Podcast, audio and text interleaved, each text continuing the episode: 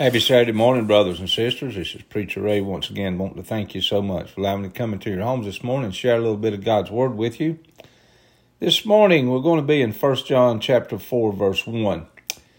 You know, there's truth in the saying that everything that glitters is gold.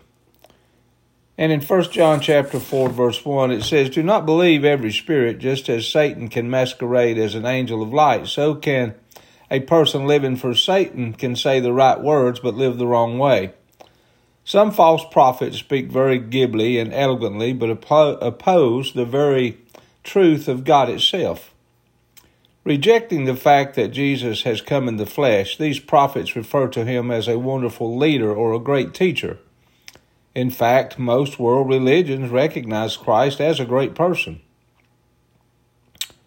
The Holy Spirit will give you discernment and wisdom to spot indicators that are contrary to the Spirit of Jesus. Daniel said in chapter 12, verse 3 Those who are wise will shine like the brightness of the heavens, and those who lead many to righteousness like the stars forever and ever. 1 John chapter 4, verse 4 says, We must depend on the Holy Spirit, the one of whom John said, The one who is in you is greater than the one who's in the world. Follow the Holy Spirit and godly pastoral authority. Be wise and discerning. Satan cannot hide forever, and the Lord knows how to keep you out of his way of deception.